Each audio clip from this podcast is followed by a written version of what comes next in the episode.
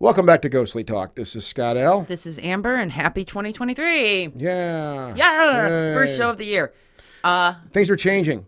I don't know if you guys can smell it in the air, but COVID's officially over. oh, oh, you've announced that for No, 2023. I didn't announce it. Biden announced it. Oh, Yeah, he said that a couple weeks a couple weeks ago. He said that Oh. we've we've COVID is officially over now, so we can all Well, go back to normal life. and and positive. I did see in the New York Times today that they said we are not having the spike in uh, illnesses this winter, probably because more people are um, um, not immune, but they have immune immunity to it you know, from having had it. Unlike what happened in China, where they kept everyone away from it and then went, "Oh, okay, well."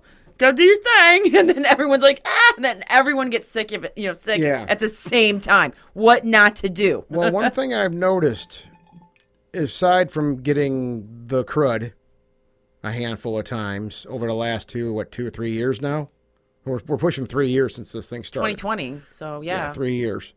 Um, I have not gotten anything else.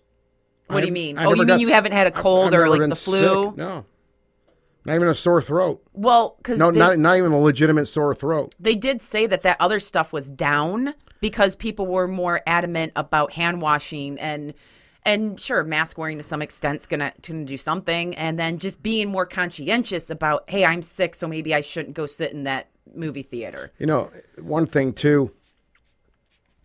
I noticed this just over the weekend because we know we had the holiday. We're recording on the 17th of January right now, and the 16th was Martin Luther King Day. Um, and this weekend, I pretty much parked my car on Thursday. Work, you know, worked worked remotely on Friday, and didn't really leave anywhere. I didn't go anywhere all weekend. I do that a lot. I just kind of laid around the house. That's not good for me. oh, I need to get outside. But here in Michigan, it's been really cold. yeah, it's like? I don't care less in the winter My here. sinuses suffer just from breathing the furnace air. Tell people that all the time. I noticed yesterday the weather was above freezing finally, so I went outside and worked out in the, in the garage and kind of in the driveway too. And I noticed how much better I felt just being outside for a couple hours. And this morning, we finally got some warmer weather, and I was outside this morning for a while, and it felt really well, good. Well, warm. We should say warmer in Detroit area is 44. It was 48 degrees today, and it was it was Oh, did balmy it get out did there. it get to 48? It was balmy out there, yeah. So Probably why I couldn't sleep last night. Like I slept horribly last night because I did not turn the heat down far because I know you're always like, I'm gonna freeze, so, so and I didn't. Yeah. And then I got really hot and I had weird dreams. For real, I have really like really weird dreams. So I tell people that you know, and it's I I, I say that because yeah, it, I really haven't gotten sick except for the except for the Rona, right? Don't now you gotta knock on something. Yeah, knock on because you have weird luck. Knock on wood. You Oh, yeah, summon right. things. You're always like, I just want to relax, so I'm ready to relax, and then all of a sudden, like something Yeah, rises from the ground, is something like, ah ah up and I'll ah, fix it. Yeah. you're not relaxing this weekend. So I tell people though, get outside more. It's good for you. Get to, get as much sun as you can. It's really good for you, actually. I like being cooped up. It's Is this fun. your 2023 mission statement? Get outside, get well, sun. I get outside anyway. I love being out. I and it's ironic because you know I, I think about when I was younger, like twenty something years ago, when I was in college and stuff. I liked nothing better than to not come out of the apartment that I lived in. I lived in this apartment when I was in college, and I loved not having to come out anywhere for days at a time. I was a total hermit, right? And I can still be a total hermit. I mean, COVID kind of made us all hermits, I think, to a certain degree. But I still like getting outside though and moving outside. It was it felt really good. It feels really good. It's good for the sinuses just to breathe fresh air or the freshest air you can. Um, no, it's not really a thing for me. It's for me. It's my message to the this the is your public service announcement. This is my message to the people. Go outside Get more. go outside. for 2023. Scott L. Go outside. We spoke to Ezekiel Kincaid Yeah. tonight, This is friend his of ours. Third appearance on the Yes. show. Really, really good to talk to him again. Always something cool to talk I about. like having repeat guests for a selfish reason. Well, these are our friends. They're comfy. They're comfortable. Well, they're our friends. we know them. We know what to expect. We know their their gear Yeah. works. they can, But also, it's nice. You know, on that point, before we dive into Ezekiel's here, I think you and I have had some conversations and we're going to try some different stuff here. Oh, we might, yeah. No, I, no, I'd like to We will. Um, because it's fun. It's fun to talk with people. it- but it But can I be just wanna- stressful. There's a lot more planning. There's a lot more. Uh, I know. I get it. I get more I mean, anxiety. we don't need to turn this into a show meeting. I mean, I'm just I know saying. we're not. I'm just. But you This is my other message to the people. Okay. We're yeah, we may be doing some just some riff sessions, some jamming sessions here on. Or some like I was saying, I'd love Yeah. to pick up one of my favorite topics Yeah. and dig into it and tell you all about it from from the from my, my pers- my perspective. perspective. from how my brain sees it. Yeah. so we're gonna try. We might be trying some new stuff here this year. Um, And we might be able to do more spontaneous things that way too. So there could be. Well, I'm yeah, not promising more content, but you know, it is yeah, a. Don't it, come, I'm not promising it, we're, yeah, we're not promising anything. To but it could be a way to just uh, our schedules to are. be more consistent for our people that do Well, the three people, the three or four now, five maybe maybe five five now that that do show. enjoy us and like us and um, Yeah, think something of it to to hit the play button when they see us pop up on their uh, yeah, and thank you their for. And so thank you. Yeah, Thank you for that. We appreciate, appreciate you five listeners. You're awesome. Appreciate you five listeners. And awesome. uh, we appreciate Ezekiel Kincaid for Yeah, coming back on the show and shocking us with Whoa, um, yeah, elements of his his his new works. horror comedy works. Which we, we won't, I don't want to spoil it. We'll, Um, I won't spoil it. I'm not going to spoil it. You don't have to listen. There'll just be a moment you'll be listening to the show, then you'll be like, "Whoa!" Um, and uh, if you haven't heard Ezekiel, you can go back on previous episodes that he has been on. Um, you can just Google him. I can't. I didn't write down what episodes they were. It was like 169 and maybe 145, something like that. probably put those in the post. But you can you can go to Ghostly Talk and you can search and I can yeah I'll link them up. I'll link them up in the post. So if you're not though familiar, if this is your first time listening to Ezekiel Kincaid talk, a little bit about him. Mm. Ezekiel Kincaid brings a unique and original touch to the horror genre. Why? Well, there are lots of reasons. First, he was a pastor for 20 years, so he knows a thing or three about the demonic, death, and dealing with people in crappy situations. Second, the only other language he is fluent in is sarcasm. This means he has a flair for horror comedy. Third, he also has a serious intellectual side, seeing that he has three theological degrees. He can write deep and thought provoking horror that will make you mm-hmm. question everything and poo your pants, as he wrote here. poo your pants. poo your pants. At the same time, finally, Zeke was a child of the 80s and can do throwback better than you can. He is from Baton Rouge, Louisiana, but currently lives. Actually, I don't know if he. I think he's back in Louisiana. We're just mm. going to leave that part. He's from the South. So enjoy our show with Ezekiel Kincaid.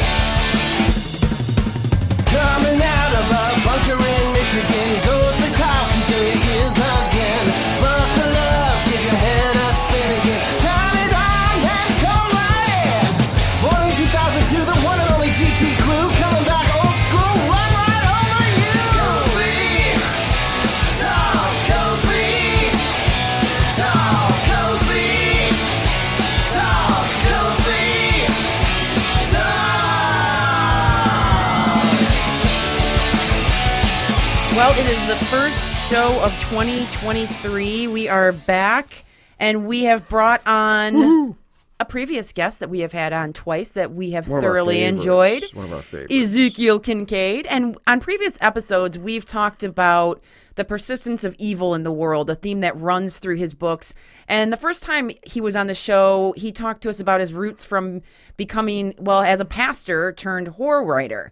So, welcome back to the show, Ezekiel. We are happy to have you usher us into 2023. Yes, I'm so glad to be back on here, y'all. Thank you for having me You're back welcome. on. You're Um, welcome. I am excited to hang out with y'all again and and chat and see where it takes us. For anybody Exactly. that's listening to this show for the first time and they maybe didn't already listen to the two previous episodes you were on, could you give listeners a little recap of how you fell into the world of the horror genre as a writer, uh, but yet you're a theologian and you've been an active pastor? How did this all happen for you? So I grew up a horror fan, like a lot of us. It it started out really, really young for me. Uh, when I was about six years old, I saw uh, two made-for-TV movies that kind of set me on the trajectory for horror, and it was the Demon Murder Case with Kevin Bacon, which um, the show, the the movie, the new Conjuring movie they did, The Devil Made Me Do It. That was Hmm. based off the Warrens case files. This is like a earlier movie based off that same case file. Oh, okay. Okay. So yeah, you can actually find it on YouTube if anybody is curious and wants to see it. Um, it still holds up quite well for a made-for-TV possession movie. uh, I still enjoy watching it. So it was that one, and then The Midnight Hour uh, from 1985 was another made-for-TV movie about werewolves, vampires, zombies. So from a young age, I was I was hooked and it's just done nothing but but grow. And as you had mentioned, Amber, um, I also was a pastor for 20 years and am currently serving as a as a chaplain. And I guess it was back in 2017. I really started to look at how horror and my faith relate to one another because somebody had challenged me on it and they were like you know you're a you're a pastor you're a christian like how can you like all of this this stuff?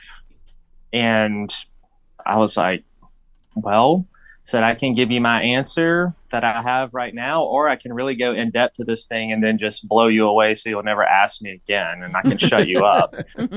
So that's that's what i ended up doing. And I saw so many correlations between the Christian faith and the horror genre, such as dealing with good versus evil, dealing with the aspect of fear and overcoming fear, uh, perseverance, survival, um, the human condition, just to name a few. And so as I did, I was like, you know what? As much as I love to write, I think I'm going to try to actually start writing horror fiction. And I ended up writing a short story, which was my first attempt. And it ended up three months later getting picked up by a by a publisher. And so I was kind of shocked. I was like, well, I guess I might be all right at this. So I'm going Mhm. to keep trying. And then I wrote my novel, Johnny Walker Ranger Demon Slayer, the first novel I'd written, and it got picked up. And I was like, well, okay, you know, I think I'm a, I'm a just keep at this. And um, it, uh, it had a, a slew of, of reaction attached to me starting to do that. Lots of negative reaction for sure, which I still get to this yeah, day. Yeah. Um, I don't know if you saw my Facebook post, Amber, but I had to uh, I had to put a, a disclaimer. I started having people like sharing my um, my profile pictures and calling me satanic and of the devil and worshiping Satan now because of my long hair, Yeah. piercings and my black fingernails. And so since day one I've I've kind of dealt with that that stuff. And you know that's kind of been really if I have to say anything negative about it that's been the only thing it's just overzealous misguided people um, just trying to get on my nerves. But um you know other than other than that it's been been quite a good experience for me i've i've loved diving in deep and finally um being able to give full expression of something that I've always, always loved and always wanted to do, especially when I started reading Stephen King and Clive Barker and William Peter Blatty in, in high school. Um, never thought I'd actually be writing stuff similar to what they do, uh, but it it happened, and so being able to, I guess, give full creative release to something that you've always loved is for me, it's very very fulfilling. Well, and Uh, I I commend you for doing this because with with your background with Christianity, um, having been a pastor, uh, you know, now a chaplain, it is I've always been so frustrated because I grew up in a Catholic family. I've always been so frustrated with how judgy some people in that group can be and how negative the paranormal would be viewed and treated sometimes. Because as a kid I grew up just with an innate love of the paranormal and anything mm-hmm. strange. And as a kid I, I loved it. I loved watching horror movies in the 80s I think some of the the best horror movies ever made came from the 80s mm. so but then I'm told well you can't like that stuff well, why? I why can't I like it? I'm not a bad person. What's wrong with it? And so it I feel like that's always a frustrating thing within the realm of Christianity and I and I don't I know not all Christians look at the paranormal as something negative. We've had a lot of people over on the show, you know, yourself and others that talk about Christianity and its uh, interconnectedness with the paranormal and how there's so much paranormal stuff in the Bible. We've brought that up on the show a lot.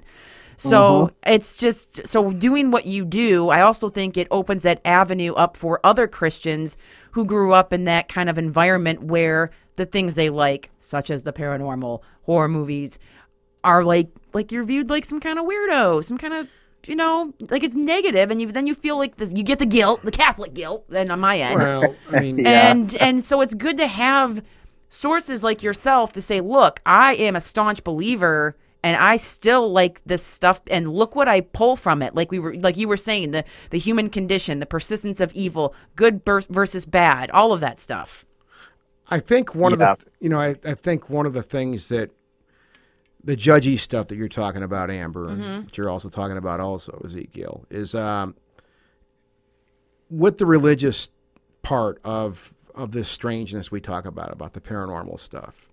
Um, I think a part of that is the people, the judgy ones, let's call them the judgy ones the judgers the judges. um, because you know you made a good point, Amber. I mean, the Bible is riddled with paranormal stuff, yeah unexplainable but they call them miracles. sure Okay, Sure. that's fine. That's cool too, right? So I think what part of and this is I'm not saying this in any type of tomatoes tomatoes I'm not pointing fingers at people, and I'm not. This is not like an anger thing, but I'm just saying I, this is how kind of how I think. Trying to get into someone's head on this, it, it's um. There's so we have miracles in the Bible, right? And then here here I come along going, hey, I saw this weird thing floating in the in the air one day when I was walking through this building, and uh, it was just I can't explain it. It's just it's unexplainable, right? And I think what uh, the judges or the judgy people would say is, you know, you listen. That's what God does. God is the one who makes things happen that we can't explain. How dare you try to explain what God does? I guess it's and and I think that's why you have this judginess thing where it's like, how dare you tread on that ground? How dare you try to explain what the Almighty does? You f- And I think that's why you do have that bit of judginess from some people. It's not everybody. No, no. But some people, right? It's just that you're walking on hollowed ground, so to say, I think, for some people. And they don't think that you're allowed to do that. And that's why you do get you take you take your bit. I take we all I think we all take that bit of lashing from people. But I think that's Yeah. why. I think that's why though, too. that's it's, it's one perspective of it yeah Yeah, yeah. Yeah, and I would I would add to that, Scott, is um, especially in a lot of the ultra conservative denominations. Like I used to be a Southern Baptist uh, minister, and one of the the things that was always talked about when this subject came up is that everything paranormal was always demonic yeah it was always a source of evil. You know, there couldn't be anything such as ghost because, according to them, the Bible doesn't allow for that worldview. And so then it has to be a demon spirit. So everything gets lumped into the demonic, which what I've enjoyed helping people um, put words to and defense of this is um, you know the bible does allow for ghosts in its worldview and i've talked about that in the past in some articles that i have that i have written um, about that being their their worldview back Mhm. in in that day Yeah. um, and you know so in in having to walk through this it's helped me be a resource for other people who have Christian faith but enjoy these things and they're looking for for words to be able to stand up for themselves in this. And I feel like I'm able to do that just because of my past experience with theology. I have I have three theological degrees. And so being able to take some of this scholarly stuff that people don't really have access to or look at and take that and kind of put it in my own words and put it out there, it, it gives people, you know, well, well, look, you know, Zeke says this, he studied this and this, and you know, I've had people use what I've said to kind of help aid them when they're in in conver- conversations like this. Um, my latest being is uh, I had a story release on Godless. It was a, a horror comedy, kind of Tucker and Dale style um, concept and um, execution, and it's called Night of the Blood Come. Okay. and I got I got some zingers thrown at me for that one. Man. I When- bet when I, I I will say when I was looking at our show notes, I was like, did Scott misspell that? What? And then I look, and then it says, No, I know that title, right? And I was like, Knock me off balance a little bit. because So, it's yeah, it's uh, the- yeah. it's about uh it's about this redneck who uh this giant sperm monster is formed because his girlfriend gives extracurricular hand jobs um, at the at the truck stop and she ends up giving the hand job to a warlock and um, she runs home right after and some of the jizz is still a little wet and so it, it drips onto um, her boyfriend's homemade ouija board and it creates this gigantic sperm monster that's trying to come after her Okay, I don't know Um, if this idea has been done yet. you might be the first. I can first. pretty much guarantee it's not been done yet. uh, yeah i get an a for originality on that one um, but I was getting so much backlash of, you know, this is such a filthy concept. And, you know, you're talking about this.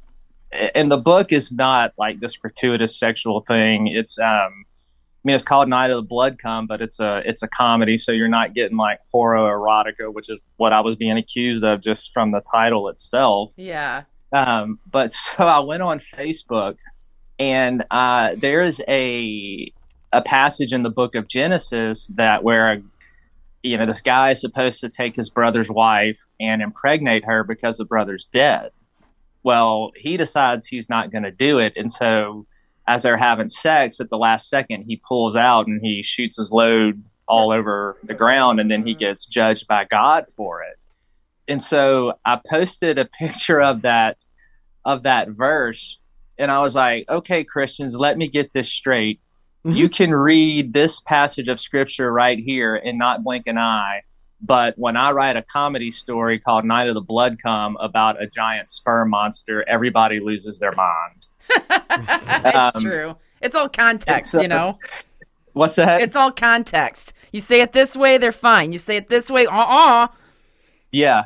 So like stuff like that is um you know what I have to defend myself against all the time and then but doing so it helps yeah, it it helps other people who kind of may be in the same boat that I'm in is you know, man, here I'm getting attacked for my love of horror and uh I really don't know how to defend myself or or what to say. So I just tell them, don't worry, just let OZ handle it for you.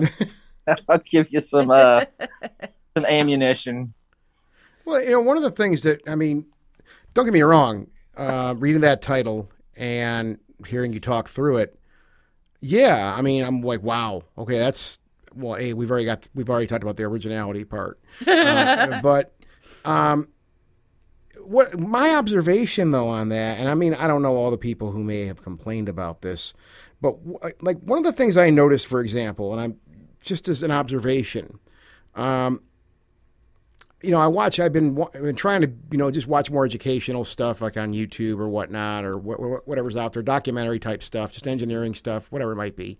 Um, and one of the things I notice is that in you know, this isn't going to turn into a get off my lawn conversation either, I promise. But the the younger generation, um, their gratuitous use of the F word, Oh, it's changing. it's very It's different. it's it's right? just very it's much more casual. It's not for shock value. Yeah. Um, Yeah. So that's one thing I do notice. That's one thing I do notice is you know is that gratuitous use of the F word, right? Um, and you know, mind you, I'm I'm no stranger to it myself off the off the air here.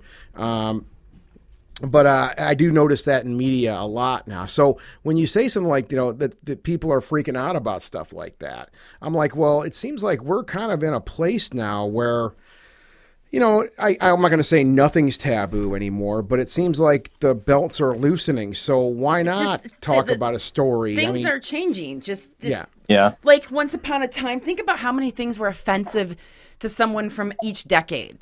You know, the 40s, the 50s, the 60s, the 70s, Oh, yeah, it's compared to now. super different now. I mean, So- we're, and we're in a, you know, with just the, the, all the changes that have happened in the world in the last couple of years, a lot's happened. And I think a lot of people spent a lot more time at home and they did find ways to express themselves. And we're just seeing things come out for that now. And um, that's one thing I did notice is that. So it's kind of, I mean, well, you know what? But the reality of it is, no matter what you put out there, you put yourself out there, you're going to have somebody that's going to detract you. It don't matter what you're doing. We have Oh, our yeah. detra- we have Oh, our yeah. detractors. You have your detractors. It don't matter what you do. You could put out like the nicest, most friendly. Well, we put flowers all over the Ouija board, you see, and it made the Ouija board all happy and stuff like You've- that. Oh And- yeah, it's going to be like, "You pulled flowers that You- were you pull- growing so on God's green bitch. earth Yeah, to put on a Ouija board, and you you, you So ruined you're gonna, you're- nature." You're, going to have a you're going to have a detractor. Someone. So Yeah. but the whole you know that being said, the concept is very interesting to me. Well, Yeah. it's, it's also hilarious, as Ezekiel hilarious, pointed out. yeah. He is a comedy horror writer, and you know, not all of his books are Mm-hmm. um, just straight up horror and scary stuff. I mean, Yeah. like he's now. I saw you had coming out um, a second book to Johnny Walker Ranger, Demon Slayer, Mm-hmm. um, Yes. and reading that book, I will tell anyone right now, even if you are not of the Christian faith, it doesn't matter because reading the book is like kind of the way Ezekiel writes is sort of like you see it as a movie in your head. Like you can kind of see the characters, you can see it playing out, and I, I you can you can see this because I know one of your big inspirations has been um ah, I'm blanking uh, Bruce Campbell. Evil Dead. Bruce Campbell, Yes. Evil Dead, yeah. And, and so you do see elements of that inspiration in this character, um, Johnny Walker Ranger, but you you know then you put your unique spin on things, and like there's a lot of times I'm reading this book. If a book can make me while I'm sitting there by myself cackle out loud, then you know it's funny. And that book, plenty of times, I was like laughing out loud. Even at times, I'm like, that is so inappropriate. and um, so, you know, that becomes one of your signature things. But, and I, I love it. So people just, they also need to lighten up. Like, I just sometimes want to grab everyone on the planet that are like sometimes just clenching their butt cheeks every day and be like, stop. It is, if the end of the world happens tomorrow, is this really going to matter? Well, I mean, Yep. and that's the other thing. That's the other side of this, though, too, of what I'm what I was talking about a minute ago is, um, you know, I mean, because I hear both. You know, it, it the problem with information now is it just comes at you so fast and and so much volume that you know how do you compartmentalize it? How do you make sense of it? So I do hear both sides of this thing, where I hear. You know, people going, well, I want to be able to say whatever I want to say and blah, blah, blah. And, you know, we all know that democracy can, you know, not everything is a democracy. I've been saying it for years. The internet is not a democracy. Facebook is not a democracy. Instagram is not a democracy. Privately owned company. privately owned company. Yeah. You can't say whatever you want on those things, but some people still don't get that. That point aside, um, you know, I, I hear people, you know, on that side, like I should be able to do what I want. I'm being censored. I want to be an artist and do this and, and this and that. Okay, fine, great. And then on the other side, I I hear people like this where they just freak out a- about anything that's put out there, right? Uh, we have a cat climbing on stuff around us. Sorry, we're trying. We're trying to stay focused here. Get down, little girl. Anyway, Pay attention to me, human. sorry. Yeah. So no, but so there is the other side where it seems like we have a group of people that their head comes off the pillow every morning and they're trying to find something to be offended at. yeah. I, I don't I, and I don't understand it uh, because there's plenty of stuff I personally don't prefer. I mean, there's a lot of stuff that I don't like, whether it's music or movies or books or whatever it might be. But my my thing, especially the older I get now, has always been it's just not my cup of tea. It doesn't suck. I don't hate it. It just isn't my thing. Yeah, it's right? not your thing. So Yeah. you don't you're not forced to listen to it and you don't need to leave a negative review of it somewhere just because you don't and it's like just and, it. and it's very rare that I am I'm I can be offended by a piece of art. yeah. Yeah. Um, you know, Yeah, Have you ever been it's like- offended by a book that you can think of? No. have you ever have you ever truly okay so both of us love the metal genre Yeah. um and scott likes probably a bit more extreme stuff than i do have you have you ever actually found yourself offended by any type of Yeah, we've had this conversation. we have well who have you who's offended you in metal Well, there's it's it's a it's where are we going God. There's a genre of grind, you know, like of metal Oh, music, grindcore, grindcore, which is you know the old guys like Napalm Death and stuff like that, like English grindcore. Um, over many years, there's been uh, uh, uh, some group of people that just clearly need more to do with their lives. Started making music, and they started calling it porno grind. That's right. Porno grind music. Um, as the name, I, I'm sure that you can you can deduct what this stuff's about from the name Ezekiel. Um, Yep. And I've had to go to some festivals and concerts and shows with some of these bands, and um, the reason, my God, she's climbing up everything. oh my god Um, the reason that I do find it offensive, I guess, and I'll be very brief about this, is that, well, for one thing, some of the stuff is just absolutely some of the most putrid stuff that even I can't stomach. Where I'm like, okay, look, I've seen some pretty pretty wild horror movies, and maybe I'm I shouldn't compartmentalize them, but it's just a form of music. Just some of the stuff that they worship, I'm not into it. So Yeah. yeah, I mean, but again, not my cup of tea. right you, you it's allowed to exist You get a few it's be- you get a few beers in me, I'll probably get a bit more impassioned about it and be and be a little less fair. yeah But it is something that yeah. But am I but am I making YouTube videos or am I making posts going? You need to ban this. We need to ban this. Am I picketing out in front of yeah somebody's you're not in front of your public library in, getting in, so- in front of some record label's Yeah. office saying we need to ban this music Yeah. now. We need to ban. No, I'm not doing that. It's just you do your thing, but yeah, not my thing. But if, but it, so was I offended? Yeah, a All hair. right. Yeah, I kind of I forgot about that genre. Or was I triggered? Was I triggered? You- I was no, triggered a you little weren't bit. triggered. I was triggered a little bit. oh, yeah. Well, it's it's you know people they have the right to get offended over something. It's just they need to learn to just move on. right. And you know, if something you read or you watch you don't like it, then move on. exactly. Um, you know, there's there's no need in attacking the the people who are doing it or who are enjoying it. And I'm thinking more specifically of, you know, with with me in the writing, it's just like, you know, you have the option of scrolling past my Facebook post. You have the option of not reading my books. Like, if you're offended and then you keep reading my stuff, yeah. like that's that's on you. Well, yeah. I mean, Well, there's, like, a, if it offends you, don't read it. there's a thing now they call it hate watching or hate listening or hate reading. Doom, Where- sc- doom scrolling. Is that what is that is that doom scrolling? I don't know. Yeah.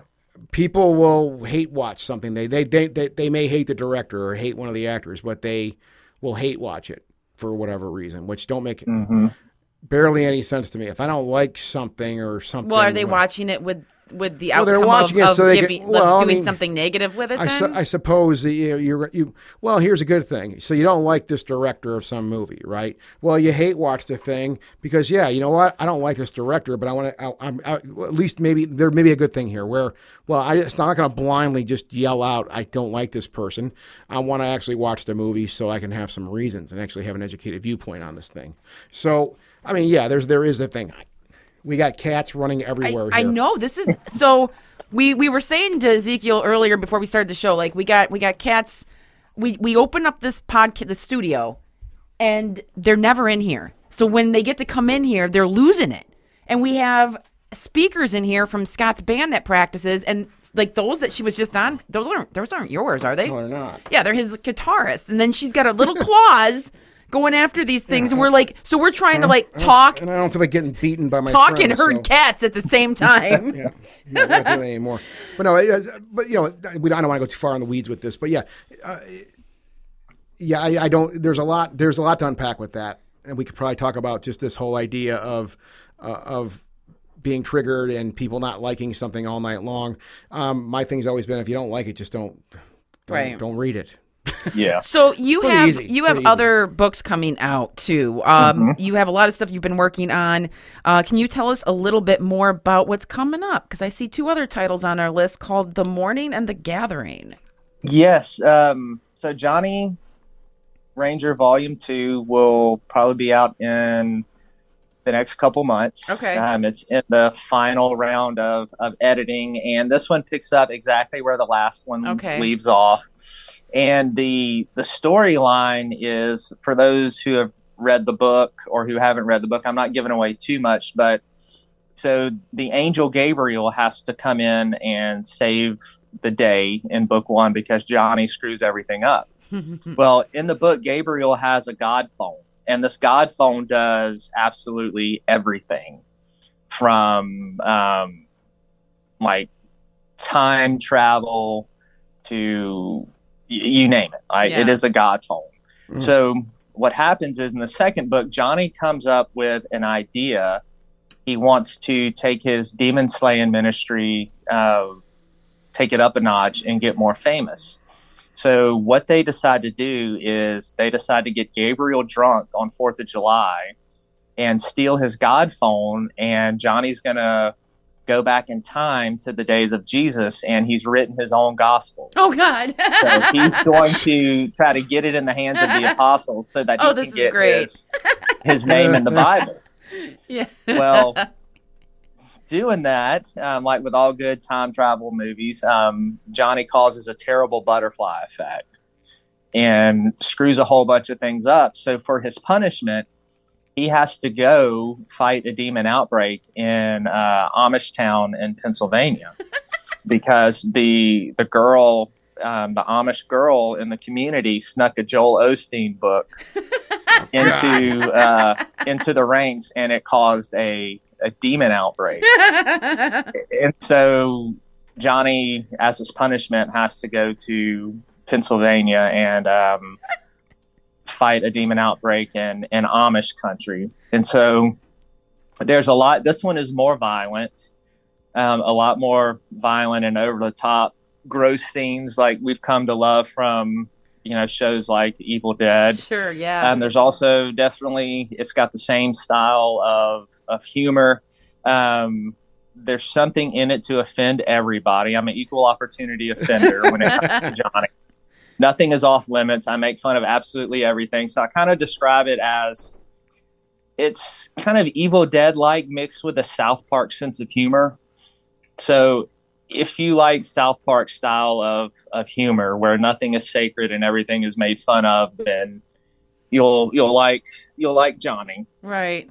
Um, so I have that one coming out. Uh, I had one just released at the end of the year, the follow up to the Dawning, which was um, my possession, my historical possession series that we've talked about here Right. Right. Mm. on the show. The second book is out, and it picks up right where uh, the story leaves off in the Dawning. We find out more about Theodosia and her descent into the darkness. Um, she's being trained by her guardian demon Hophni to be prepared for possession by the main evil entity called the Tetramet. And in this one, she starts to gather the children of the town for her cult, which is that's why it's called the the Gathering. And um, this one, this book has one of my favorite scenes in the entire series in it, where uh, Theodosia's mom, Sarah, actually starts to encounter the demon guardian Hophni herself. And um, she also encounters Theo. It's the first time in the book that she actually gets possessed. And so there is a uh, very intense, horrific scene in in the gathering and it's it's kind of got that that same uh, effect as Johnny does like everyone who reads it kind of what you mentioned Amber they can see everything so visceral and it's like a cinematic experience in book form. So imagine that cinematic experience with Johnny except the tables would tur- totally turn. It's not funny. It's it's scary. Right. it's intense. Um, and the gathering really sets the stage for book three, which will be coming out later this year, called The Morning. Um, it's the most intense of the series. This is actually the so the book, the series was originally one manuscript, and the book was just entitled Theodosia. Okay. The problem was it was too long for a lot of uh, publishers because it was it was about 130,000 words. Okay. But what Raventail did is they were like, "Yes, we want the book, but we're going to divide it into three books into a series." And I said, "Okay, cool," and it it ended up working out just fine because the book divides great in three different places. And so we kind of went with that. So this last part, the morning, this is the part where I had several beta readers tap out and said, I can't, it's too much. I'm getting nightmares. So, um, book three that's coming out is the wrapping up of, Theo's story. Um, everything from start to finish in book three is a little like book two. It's intense from beginning to end. And I don't let you up to breathe any in book three. Like book two has a couple moments where you can come up for air. Book three being the the end, um, there's there's no moments of coming up from for air. It's scary and intense from page one all the way to the final sentence. And so I'm really excited about this one coming out to be able to to wrap up this this series. Um, so that'll be coming out. Um, as we mentioned too, I have Night of the Blood Come that is already out. that is a uh, call it like some people call it a short story, some people call it a novelette. It's about ten thousand words long, Okay. and you can get it for fifty cents on Godless. And it's about a a redneck named Jim who loses his buddy Earl from a bungee jumping accident, except they didn't do regular bungee jumping. The way Earl died is they had a cliff on the edge of town and um, they went and they tied a bunch of underwear and jockstrap bands together and tried to do their own form of bungee jumping. It snaps, Earl dies, and um, you know, Jim is heartbroken and he ends up making this spirit board to summon his buddy Earl. And so I told you what happens with the warlock and the Right. jizz, and he gets on the board. Right. So so now Jim is having to save the town and his girlfriend from this giant sperm monster with the help of the ghost of his dead buddy Earl. um, and so it's uh, it's got a lot of that Tucker and Dale dumb redneck style Yeah. humor in it. It's um, it was a really fun story to write. Um, it's got some laugh out loud moments like Johnny does. Um, so those are those are out right now. Uh, the morning and uh, excuse me, the gathering and night of the blood come. Johnny Walker Ranger Volume Two is coming out in a couple months. Um, the, the morning book three of the Dreadful Death series will be coming out after that. Um, I have a couple manuscripts I'm waiting to hear back from. Um, I have one called The Vengeful Lambs. This is a novella about, um, it's really my story um, encased in a horror novel uh, about my struggle with addiction and um, about my issues with um, hyper conservative religion. And it's encased in a uh, in a vampire novel. Okay. And so for people who like vampires, this is my first, you know, full length type of, of vampire story. And it's um like what I do with all my stuff. You may have a normal trope like that, but I I take it and I'm take it an original direction and give it a, an original spin. Um and so that one, The Vengeful Lambs. And then I have another that I'm still waiting to hear back from called The Gospel of Lilith. And I think I may have mentioned that before on the show last Yeah, time. I'm not I sure because feel I was, in the, like I was in the middle of writing it last time Yeah. when we talked. Um, but this is basically um, taking the mythos, the Jewish mythos of, of Lilith, and um, kind of crafting a whole kind of origin story for Lilith. And it also serves as an origin story for the Tetramet, who is the main entity in the, the Theo series. So And so those are some of the things I have upcoming. so all the lists like anybody you're gonna have like if you're if you're just getting We're into post all these links up. yeah we're gonna have all these Main links posting of the posted show. um and but anybody that has read one of his one of your books or hasn't yet will have plenty to look forward to to dive into Mm-hmm. um you continue though to dive into actual paranormal experiences and uh, moments in your work. And I know we want to talk about your work as a chaplain and experiences with NDEs, near death experiences. Can you share some of that with us? Yeah. Um, as you said, I've had an interest in the paranormal and I go on investigations and, and stuff like that. And we can hit on that in a little bit. But one of the things that I have come across a good bit since I've started to do chaplain work is the amount of people who have had near death experiences. Okay. And Wait, can we back up one minute for anybody that is not super familiar with Christianity and its different roles? What does what does a chaplain actually do? So a chaplain is basically, I guess, to give a launch pad of how somebody could understand it is they are like a pastor of a hospital. Oh, okay, okay, yeah, okay, okay. So they will go around and check on patients and offer emotional and spiritual support while they're there at the hospital. And so our role is different than a pastor in the sense that we serve people of all different sorts of, of faiths. Um, and we're also different than a pastor in that we're not there for these people in their life for the long run Right. you know we only have them in those moments and the times that they're that they're at the at the hospital um but the thing is in doing that a lot of times people feel more comfortable opening up and talking to you about things Yeah.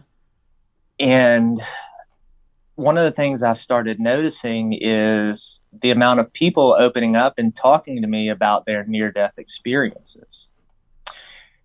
And there were some things that all of these had in common. There was the being surrounded by great darkness and then seeing uh, seeing light, um, seeing a deity, seeing God, seeing Jesus, um, being snatched out of the darkness. Uh, one example of someone who shared a near death experience, they had had a heart attack and they were dead for like four minutes. And this person told me that while they were dead, what they saw is they were surrounded by darkness, like just pitch black darkness. Like um, if you've ever been spelunking or been in a cave, that type of pitch black darkness where you literally can't see your hand in front of you. And this person said in the distance, they saw this light. It started out small and it started racing towards them and it got bigger and bigger and bigger. And when it was up close to where they could see it, they could tell that it was this giant hand, this hand that was all light. And the hand curled and it stuck out its pointer finger and then it jabbed this person right in the heart Hmm. and that's when they woke up and they they came to and so it's it's similar things like that of you know either the light that they're talking to tells them to go back that they're not done or it gives them a choice um or it just totally intervenes like with this person's story that that I just told. And um this idea for her and this near death experience was such a faith strengthener for this person in the paranormal, in the supernatural, in life after death that she said it totally changed her view of God, her view of life, her relationship, her fear of death Mm-hmm. um, was was something she didn't she didn't fear any any longer. So that is one aspect of my job that I really really like is there's times where people just open up and share their paranormal experiences like that. And then I had a, I had another person as well. Their brother had died like 15 years ago, and this person could not get over their brother's death. Carried it around with them, held on to it. And they told me about a month before they came into the hospital, uh, this person woke up in the middle of the night and saw their brother standing there at the edge of the bed.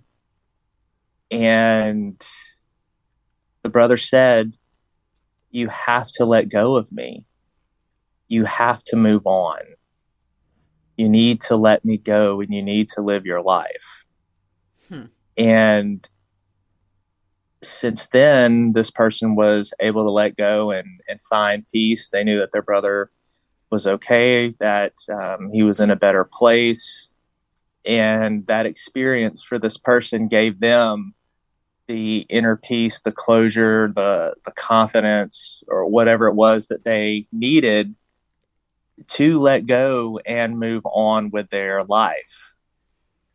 So, as a chaplain, this is my favorite part of the job of people just, I mean, they hear you're a chaplain. If they've had any kind of supernatural or paranormal experience, they're sharing it with you. Right. Yeah. Um, and a lot of times it starts off, you know, you might, this might sound crazy. and I'm like, nah, no, no. So that, that aspect of the job is, is my favorite is hearing people's stories. Um, it, it's the most enriching thing for me is them feeling comfortable enough to share and then also hearing some of these experiences just it's kind of like wow Well, being in a hospital too, you don't have. You, there's no incentive to lie to make it up. I mean, if you're Yeah. already sort of knocking on death's door again, um, Yeah, what's it's there's no. So it's just you're getting people being at you know genuine. And this is Yeah. this is a when I saw this on our list, this really hit home.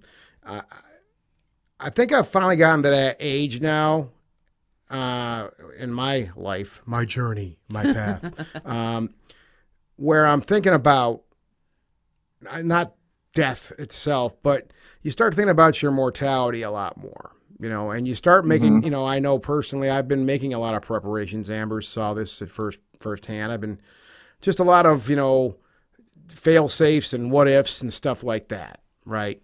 And you know, I think part of that is I, you know, and I don't think the friggin' social media don't, media don't help that much with, in that aspect because as soon as somebody passes away, you know it right away. I know. Um, Yeah. and that's you know, I mean, it's good to have that information, but I guess part of this, my concern now, and where I where I'm at in my life is is just that every day, maybe a few times a week at worst.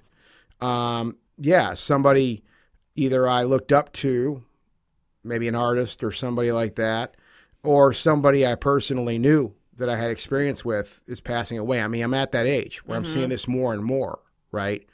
Um, and it just, you know, it's like, well, wow. Um, you know, and I think that's what it gets a lot of people thinking about that. Well, when's my card going to get drawn? What the hell? you know, because it's as we all know, it's just something you can't avoid. But then that Yeah. take that that sends me down another path of thinking, which and it's such a rudimentary, fundamental question, and it's basically the basis of everything I've talked about, and Amber's talked about, and Doug, and all the people that have been a part of Ghostly Talk over the last twenty years now, uh, is what the hell happens after we die? What do you actually experience? Right? Yeah. And I know it's an easy thing to say and ask because we've been we've been asking this question for a long time. Um, but you, when you start to really think about it from a when, when I thought about it 20, 25 years ago, it was with a different set of eyes. It was with a different mind, way less seasoned, right? So it was more of just a, a funny. I mean, I shouldn't. I, I shouldn't say funny, but it was you know a, a curiosity. Well, death. Ooh, you know, ooh, this is creepy. But now, 20, 25 years later, I'm looking. I'm observing this now, going, shit. First of all, is my number up soon? Which you know I don't plan on that. I'm working really hard to not let that happen. Um, but it will happen. It's happening to my relatives. I'm thinking, and that's part of the part of this thing too. I think about my my parents, and I've seen some you know relatives, you know, grandparents pass away. I've been there when they've passed away, and I've I, I mentioned that you know a few years ago when my grandmother passed away, we were there. Me and my father were there when mm-hmm. she passed on, and it was one of those situations. And I've mentioned it before here on the show, where, of course, I was grief stricken in the situation. I was freaking out but at the same time, with with the with the stuff I've studied for all these years, I try to take myself out of the situation and kind of look at it like like if I actually was a spirit looking down on people, saying, "Okay, you know, what are you actually experiencing here? Wayne, what really is this? What what are you experiencing? Um, and what do you think she's experiencing? Your grandmother, what is she experiencing right now as she's passing on? Right? And I know these questions have been asked over and over again. But I think when you get to a certain point in your life, you start asking those questions with a lot more sincerity. It isn't just a Mhm. curiosity anymore. It's like, what am I going to experience? What's coming to me? What's down the road for me? Right? Um, I think it's just a different. It's just a different outlook. It's a different way of looking at things. And so, hearing stories about near-death experiences, of course, they were a curiosity 20, 25 years ago. But now it's like, well, man, is this is this you know? Because the one thing I've heard about, it, and it's tough for me to get my head around this, Ezekiel. And I'm curious what your thoughts are on this too. I think I have an I have an idea of what they are. But I've heard people on all types of different podcasts, all different walks of life say this. You know, dude, that's it. When you pass away, you're nothing but you're nothing but a piece of matter here, and um, just you know, go back to the earth, and that's it. When your eyes close for the last time, it's it. It's blackness. It's crushing blackness, I guess, right? And you mentioned that a minute ago. It's blackness, darkness. You don't experience anything else.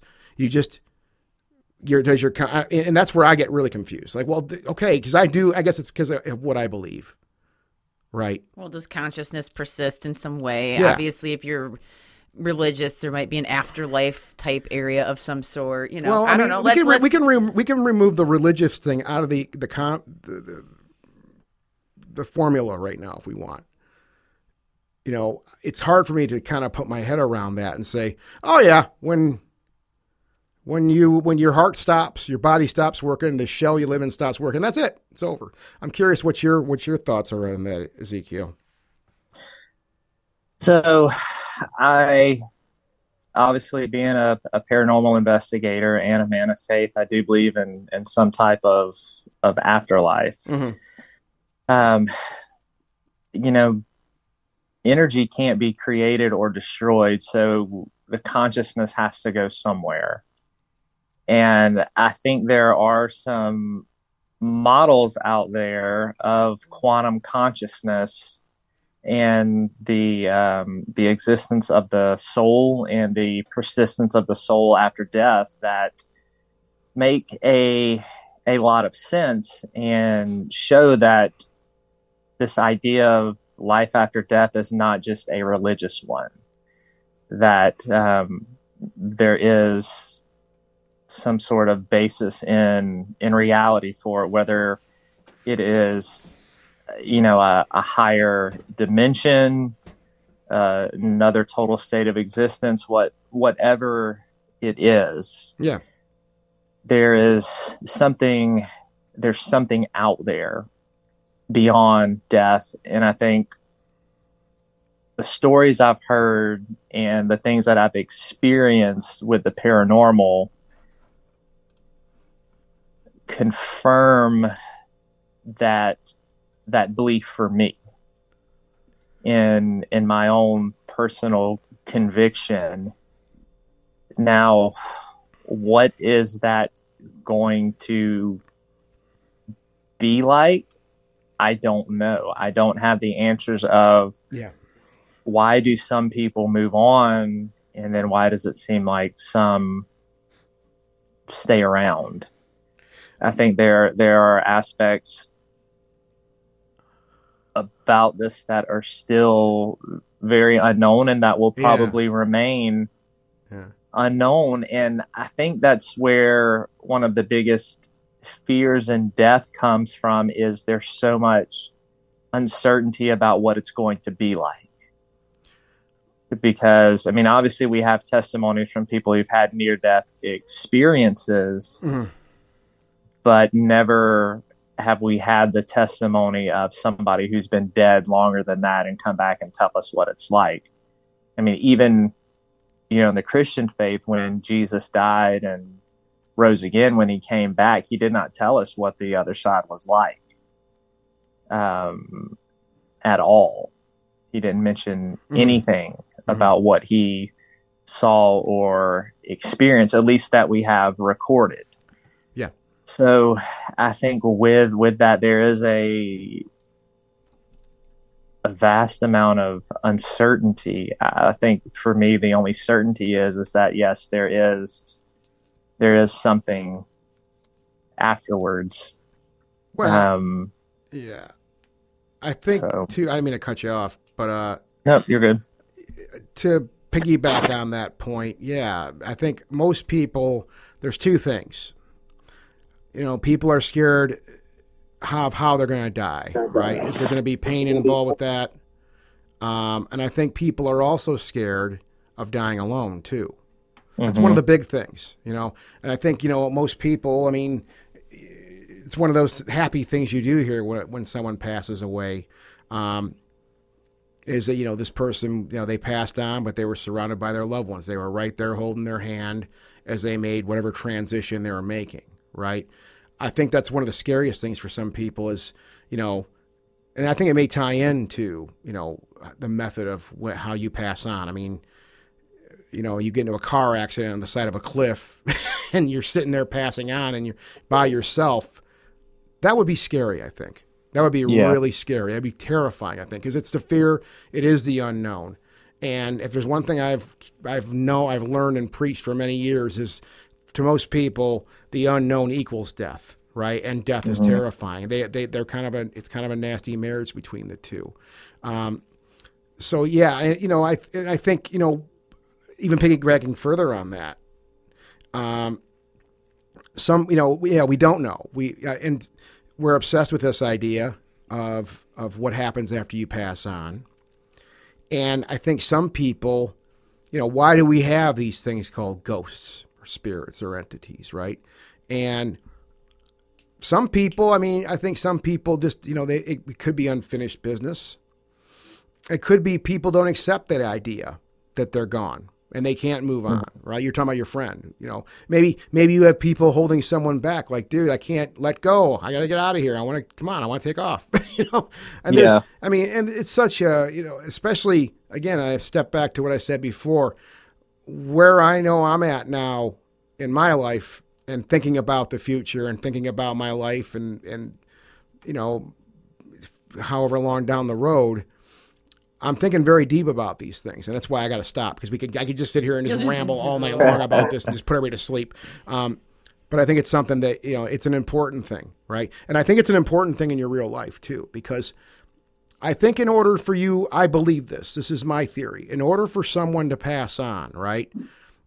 I think there will always be unresolved things in anybody's life. What even if you get to 100 years old and you've you've been retired for 40 or 50 years and you've you've watched your grandkids and great grandkids and at that point maybe great great grandkids grow up, right? And you've enjoyed it and you've lived, you've loved, you know, you've paid off 50 houses, whatever it might be. You've done all this stuff. You you've achieved all these things.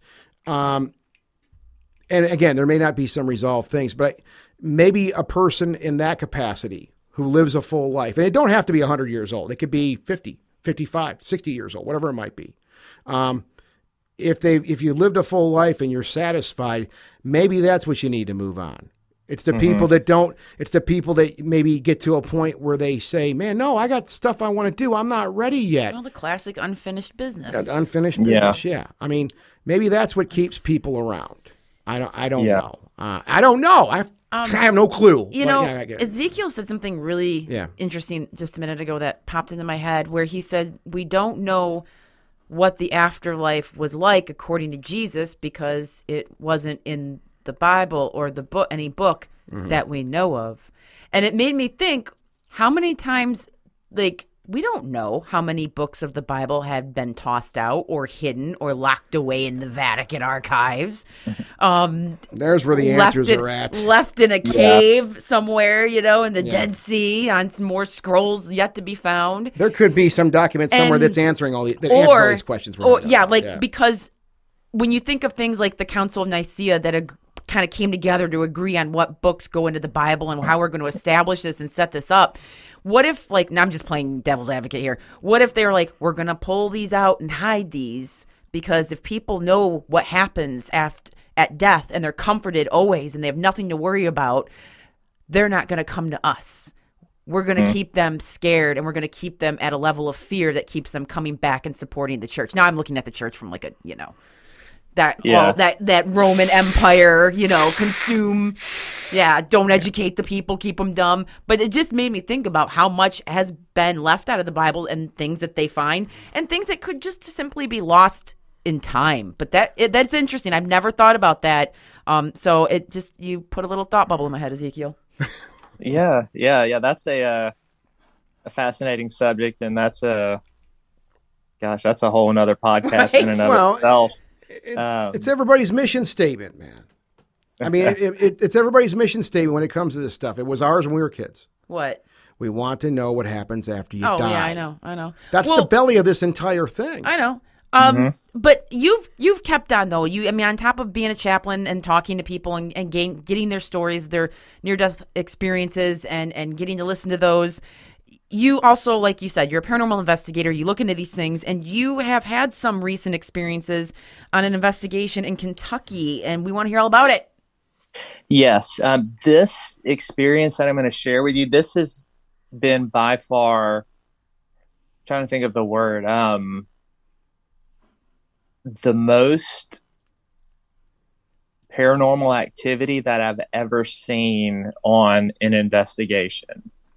Um, it was so impactful that um, my fiance and I uh, are going back in February to the same place, and I'm bringing my older kids with me because they want to come. And uh, we went with uh, a guy named Dustin. He has a YouTube channel called Professional Paranormal Research okay. and I met him on Twitter, and it was, you know, just me digging through stuff. I mean, because you know, there's for every one person who's had a, tr- a true experience, there's a hundred people yeah. who haven't, Oh yeah.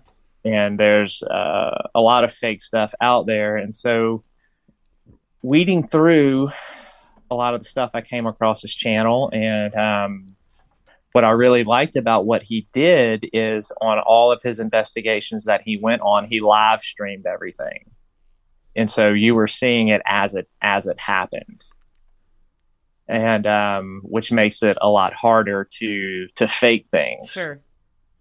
And so he and I got to talking and built a relationship. And next thing I know, uh, me and my fiance are going out there with him. Uh, it was towards the the end of this past summer. We went out there uh, around Fort Duffield, Kentucky, which is outside of Louisville, and we went to this place that he had dubbed the the cursed cemetery.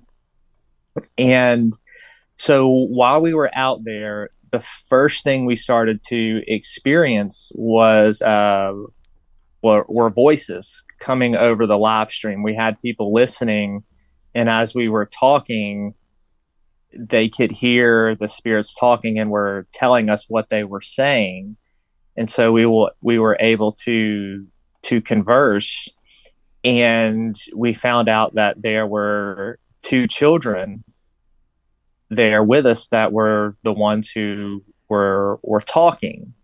And anybody who's been around me long enough and I did children's ministry in the past knows that I I love kids. Like I just I adore them. I like being around them. Um I, I love having my own kids I mean I'm just some people are kid people some people aren't like I'm a kid person and while we were doing the the live stream and walking around the the cemetery somebody said hold on, I'm going to send a picture for Zeke. He's got one of the kids following him. And so they screenshotted the place uh, of where they they saw it. They went back and screenshotted it, and in the picture, you can see me me walking, and just a few feet behind me is a another person, short, um, like a like a child, and there was nobody following me at that point. Dustin had the camera. My fiance was off in in another place, um, looking at some graves on on her own, and so they sent this shot, and you can clearly tell that there's something there following me, and it and it looks like a a, a child. Ugh, spooky. And one of the other things that happened is we have one of those we had one of those light up balls that you touch and it uh it goes off and lights up. And so we had set it on the ground and we had it there all night and we were just asking the the kids you know if they could manifest enough energy to make this thing go off. And so all night it never went off.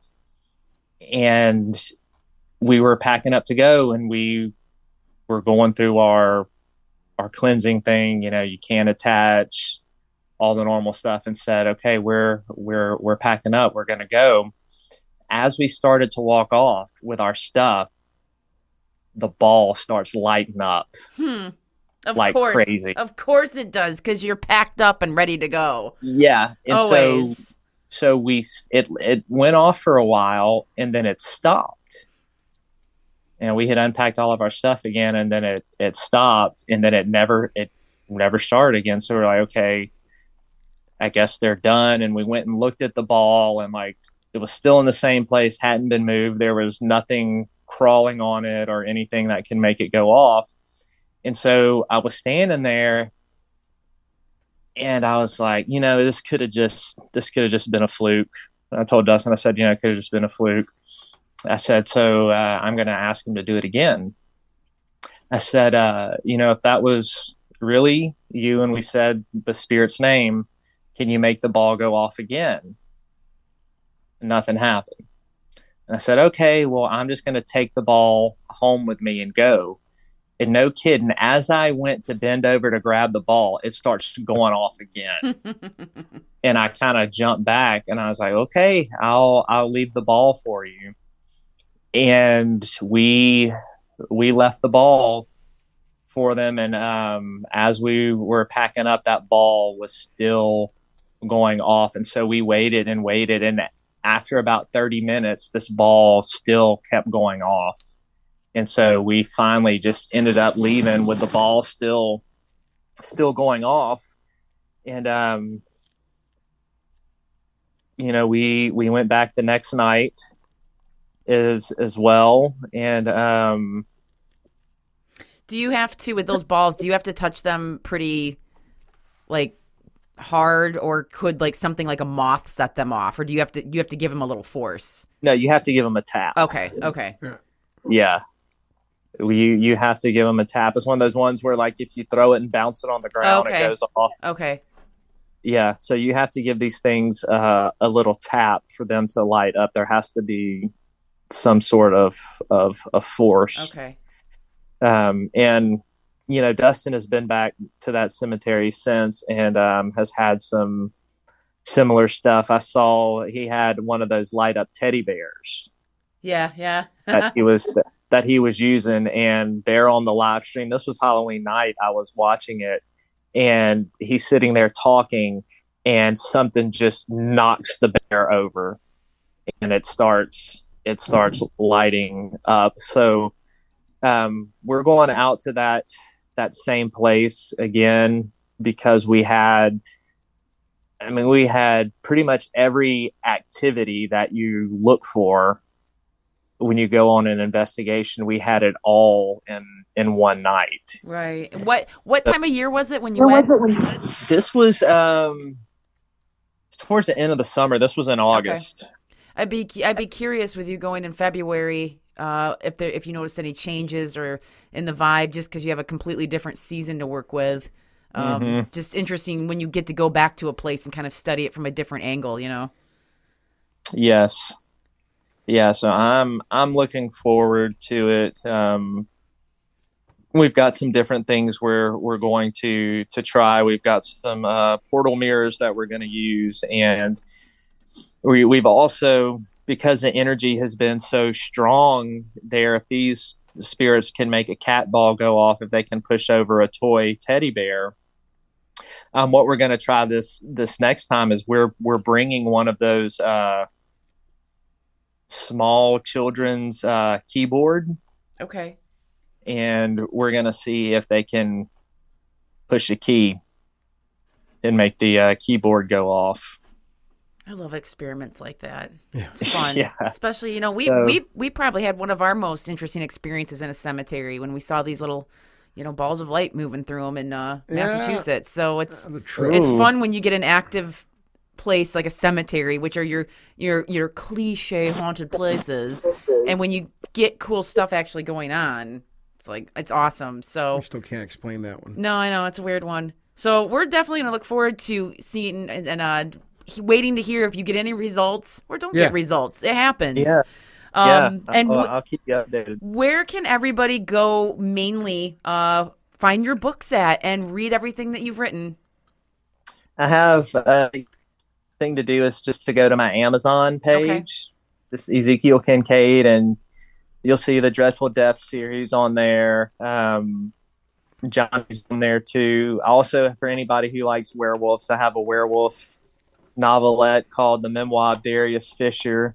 So if you like the more uh, historic style werewolf stories from like the 19 early 1900s, more at like atmospheric, um, I've got that one. Or uh, if you want, you can buy a discounted version of Johnny in a in ebook format on godless.com. Okay.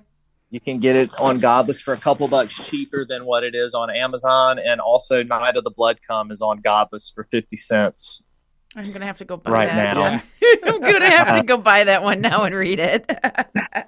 So Oh. Amazon, uh, Godless is where you can find my stuff. Um, I'm on social media on um, Twitter and Instagram is what I use a lot of my author stuff, and it's just my name at Ezekiel Kincaid.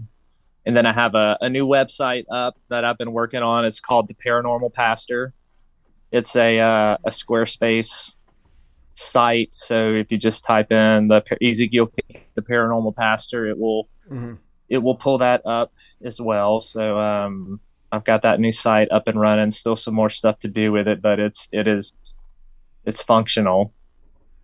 awesome. So Cool. uh, yeah, Amazon, Godless, and um, the Paranormal Pastor. Cool. We'll have all of that linked up on our site. I'm going to try for this year to do better show notes with a little more interactive. So if people go to our website, like, I mean, we always link everything that we talk about, yeah. but Oh, if there's something extra I want to throw in there, or like Ezekiel mentioned the two movies, the, Yeah. the, the two made for TV horror movies, like, and mm. if you can find them on YouTube, I'm going to put them in there. So you can There like you go go. and go and watch what he watched that inspired him to become what he is today. Yeah. So we thank you, Ezekiel, for Thank taking so the much. time to open up our 2023 show where we talked about giant sperm monsters, near death experiences, paranormal investigation, like, you know, everything. We talked about everything, which is what we love to do most on this show is kind of just go all over the place. So thank Yeah. you so much. Yeah, let's do it again, Well- Ezekiel. Thank you. Absolutely. Thank y'all for having me. Ghostly Talk! That air never sounded so good.